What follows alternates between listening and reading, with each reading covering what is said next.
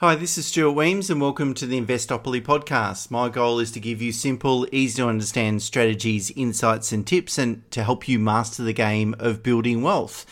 And firstly, let me apologize for a little bit of a longer episode this week, but what I wanted to talk about was the property market, specifically, you know, the impending or growing rental crisis, what property prices might do, how borrowing capacity links into that and also to remind ourselves that long term fundamentals look very, very strong.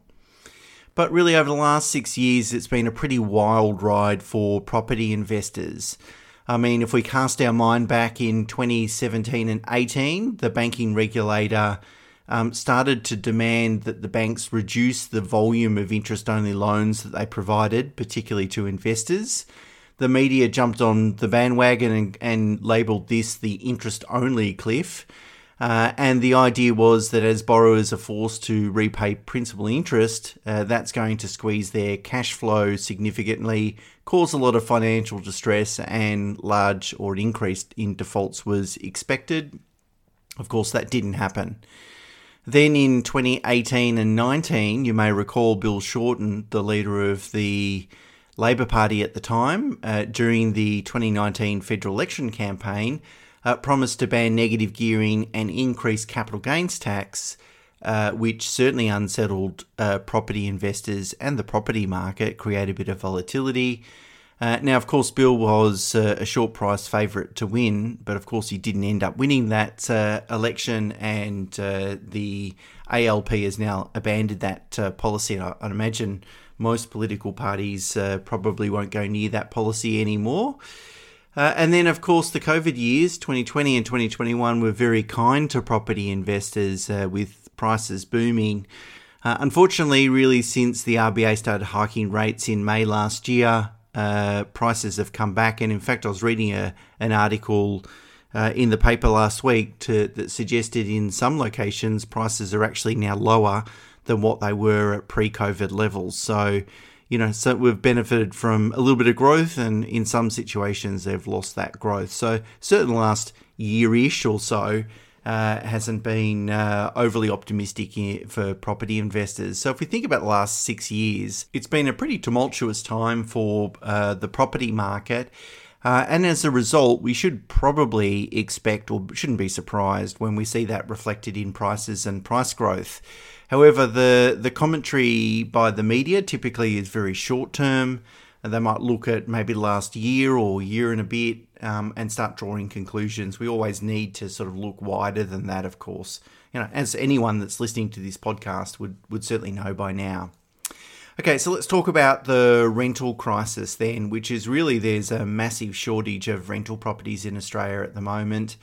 Uh, and Domain recorded, or reported, I should say, that the national vacancy rate was a mere 0.8 of 1%. Uh, Perth, Adelaide, and Hobart essentially reporting zero vacancy, ostensibly zero vacancy. Even vacancy rates in Melbourne and Sydney uh, have fallen from 2.7 and 1.9% respectively uh, a year ago to only 1% today. So, really, vacancy rates are very, very low. Um, over calendar year 2022, uh, nationally, rents have risen about 20%. Now, of course, that was coming off a lower base, you know, due to the reductions, rental reductions, and so forth that occurred during the uh, COVID years, we'll call them. Um, but the trend is that rents are rising, uh, and it doesn't look like that trend's going to abate uh, anytime soon, uh, just because there's a, a, a big shortage of rental properties and I think we'll see uh, the media reporting more and more on this uh, so called rental crisis. Um, what is causing the rental crisis? Well, uh, some commentators have suggested that tightening rental laws um, have dissuaded investors from the property market. Um, and one of the most attractive uh, elements of investing in property is the fact that you have control over the asset. You have control on who you rent it to, um, what improvements or repairs that you make, you know, the best use of the asset, those sorts of things. Now, tighter rental laws, as the one as like the ones that were rolled out in Victoria in early 2021, um, reduce an investor's control, and uh, that that tends to have negative impact on uh, at least demand for uh, property investments. Now, whilst that's probably have likely to occurred, that is, it's reduced the attractiveness to uh, to some, for some people.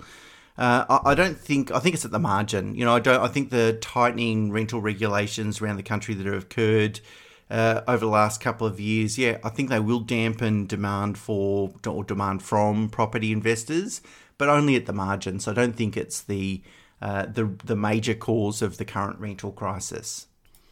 I think the rental crisis is really driven by supply demand, but mostly supply. That is, the supply of rental properties has reduced uh, over over the last six years uh, rather than increased.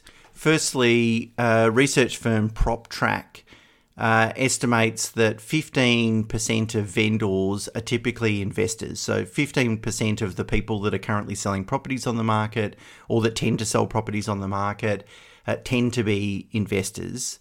That proportion, however, increased uh, over the last couple of years during 2020 and 2021 when properties were booming uh, and investors represented 20 to 25% of uh, total vendors out there at the time. So clearly, over the last couple of years, investors have taken the opportunity to cash out whilst prices were high, whilst there's a lot of FOMO, all those sorts of things. Obviously, a whole bunch of investors thought, great, it's a great time to sell, which it was. Um, and as a result, if they went and sold those properties to own occupiers, then of course that pool of uh, rental properties reduces.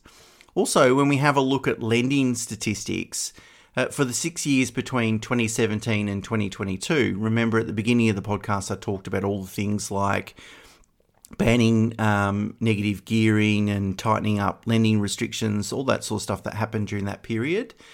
Uh, well, between 2017 and 2022, 31% of all new loans were made for investment purposes, if you compare that to the previous 14 years when the data set began in 2002, it, it was used to be 38%. So there's been about 20% fewer investors over the last six years, which is quite a, a long period of time on average, of course, uh, that have entered into the market. So uh, putting those two things together, you've got more people selling investment properties than usual during the COVID boom. Uh, and over the last uh, six years, probably because of all the the the, the government intervention uh, and regulator intervention, uh, you've had fewer investors being attracted to the market, and as a result, we've got a, a, smaller pool of rental properties, uh, and also therefore increased demand because of population growth that is translated into a rental crisis. So, of course, we've got to think about then how do we solve or how does the government solve the rental crisis? And of course, there's been a lot of commentary and and uh, proposals made by special interest groups and so forth. So I thought it was worth uh, at least sort of summarising them. So. Uh, one suggestion is to increase social housing. Now, of course, that's a political, politically attractive proposal, but the truth is that most renters don't qualify, won't or won't qualify for social housing. So, whilst it's a nice feel good thing, I'm sure we need more social housing in Australia. If we're just talking about the average renter, um, increasing social housing isn't going to do anything to uh, to uh, deal with the current rental crisis. Um, there's been a proposal, I think, by the Greens uh, to talk about introducing greater regulation to prevent landlords from increasing rents, so rental caps or those sorts of things. Um, and now, if they do that, that, that, that will just cause a mass exodus of investors from the market, uh, which, which is exactly what happened in Ireland. And then what happens is it makes the rental crisis much, much worse rather than better. You, you want to do the reverse. We want to be encouraging more investors into the market rather than fewer. Um, and it has been also suggested that build to rent could be a way to increase rental supply. So, build to rent properties are, are typically sort of high density buildings that are owned by institutions for the sole purpose of renting them out longer term, not for you know developing and sale as as a lot of developers might do today. Um, firstly, there's not enough build to rent construction currently going on in Australia to make any meaningful impact uh, to the rental crisis, which is not to suggest we shouldn't encourage more, but there's not. Uh, secondly, uh, a valuation firm called Charter Keck Cramer put some research together that um, highlighted that the rents were 19 to 27% higher in build to rent properties compared to privately owned properties. And that makes sense because you know you need to develop the property and then you've got to generate some income off it. Uh, so of course there's going to be greater pressure on increasing rents. So the build to rent sector certainly could uh, help us longer term um, but isn't really a, an obvious fix at this stage. Unfortunately, the only way to in, uh, to fix the rental crisis is to increase the number of uh, rental properties. Now you can go and go out and build a whole bunch of rental properties, but that's only going to be centered in some geographical locations, so that's not really going to work. Uh, what you need is more established properties becoming rental properties. Uh, and to achieve that, what you need is more property investors, private property investors, to participate in the market. Now, the problem at the moment is borrowing capacity and interest rates. You know, obviously, interest rates have increased significantly. Look, as investors, long term investors, we know if we're going to own a property for 30 years, interest rates are going to change over time. That's no big deal. That's not going to really worry people or stop people from entering into the market, but borrowing capacity will. Uh, and there's a chart that I shared, of course, links in the show notes that um, CBA put together in their recent profit announcement that shows that borrowing capacity has has significantly reduced. And the reason it's significantly reduced is the regulator is adding or, or asking the banks to add a 3% interest rate buffer. That means that if you go and apply for an investment loan, uh, your repayments are getting tested at an interest rate of 8.7% uh, over a 25 year period on a principal interest basis. That means that if you want to go and borrow a million dollars, you've got to prove to the bank that you can afford to repay $94,000 a year. Now, it, only gets worse because obviously the RBA hasn't stopped hiking, at least that's what the market consensus is. The consensus is maybe there's two, possibly three more rate hikes. So, in a relatively short period of time, uh, banks will be testing uh, investment loans at 9.5%, which I think anyone today would agree that is ridiculous, particularly if you're going to do it on a principal and interest basis. So at the moment, the way they're testing um, repayments, as I said, ninety-four thousand for a million dollar loan. The actual repayments, based on sort of current variable rates, is about fifty-six. So they're doubling the actual repayments to make sure that borrowers can afford it at what looks to be close to the top of the interest rate cycle. So it doesn't really make a whole lot of sense. The only way that, or the, the biggest thing that's going to attract more property investors into the market is by giving them access to credit uh, and eventually dealing with that uh, that three percent buffer. Now we can debate whether um, the regulators should do that, whether they should loosen credit policy. You know um, how we could talk about how households are already have high indebtedness, uh, particularly with respect to property investing and so forth. We can have those conversations, but the reality is that the government will need to solve this rental crisis. Uh, it will get a lot worse before they actually do solve it. And the government will need to recognise that the only way to solve it is by letting more investors into the market.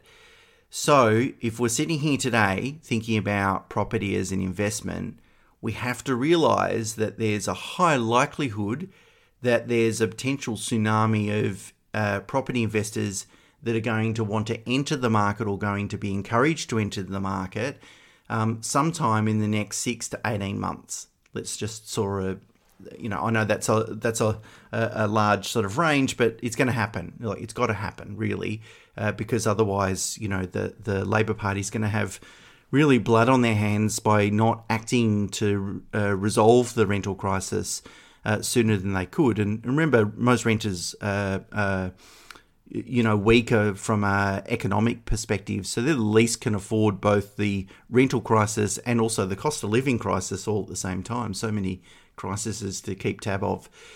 So they do need to solve it. So if we're sitting here today thinking about property investment, we know that there's a big force of demand that's that's most likely going to enter into the market at some point, and that's always going to push prices higher.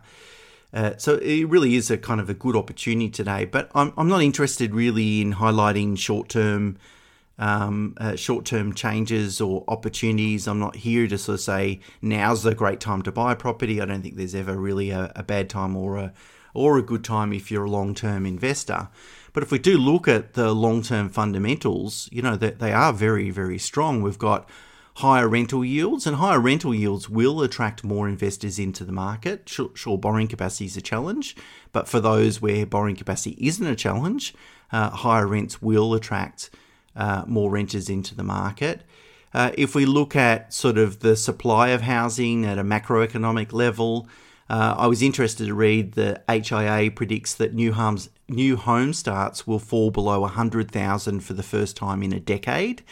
Uh, so we're not building enough new homes, and really high interest rates are a big negative for the construction industry. It really does slow down construction, so it's not surprising. We've got population growth going nuts, uh, mainly driven by obviously increased immigration. Uh, Westpac estimates the immigration net immigration last year for 2022 reached a record 400,000 uh, people. Uh, and expects another 350,000 this calendar year, in addition to the, you know, around about 50,000 Chinese international students that are expected to land on our shores over the next couple of months. Uh, and then if you look at um, Australia economically, we're in pretty good shape. You know, the federal budget is expected to be in surplus this year, you know, really thanks to strong iron ore, gas, and coal exports. Uh, so nothing of their own doing, but really, again, just the commodities uh, boom again.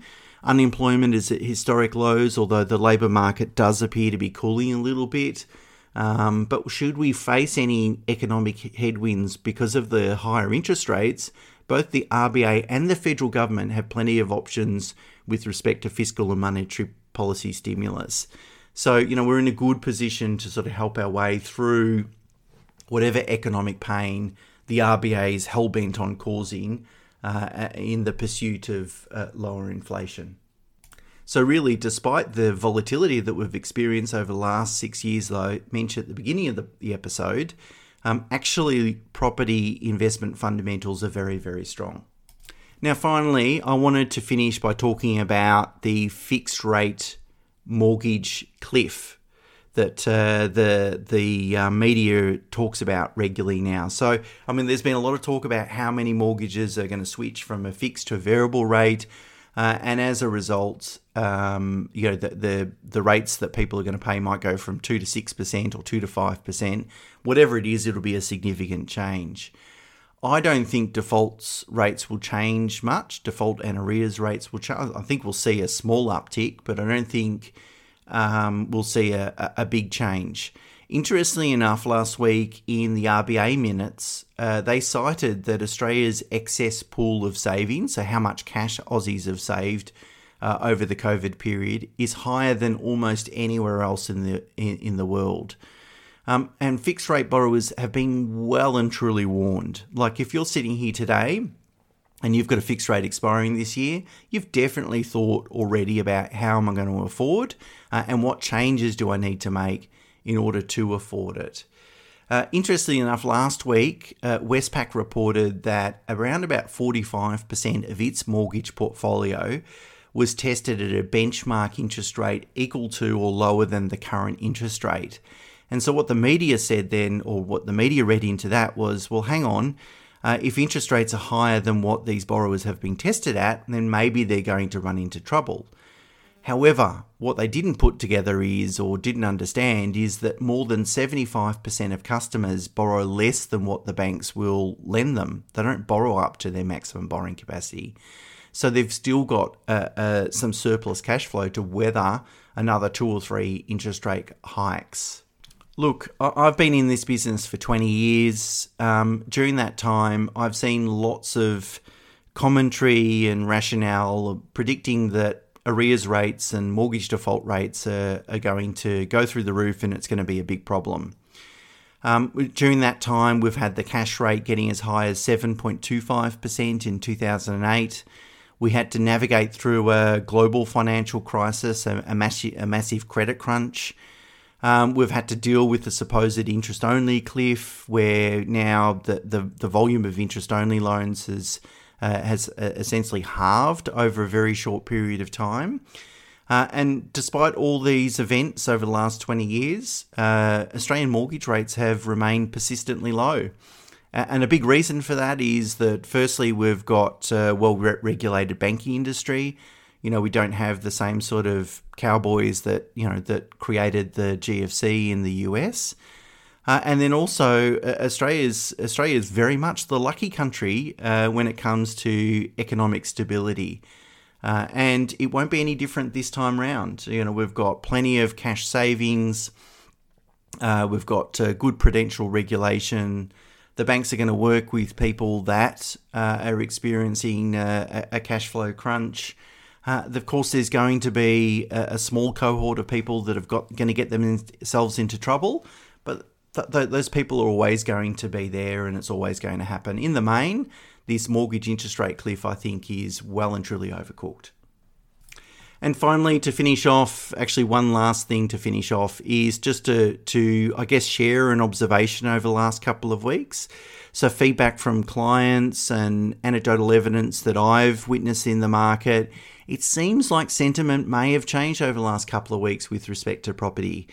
Um, interestingly enough, uh, CoreLogic's daily home price index, so they release an index that uh, that is based on real life data.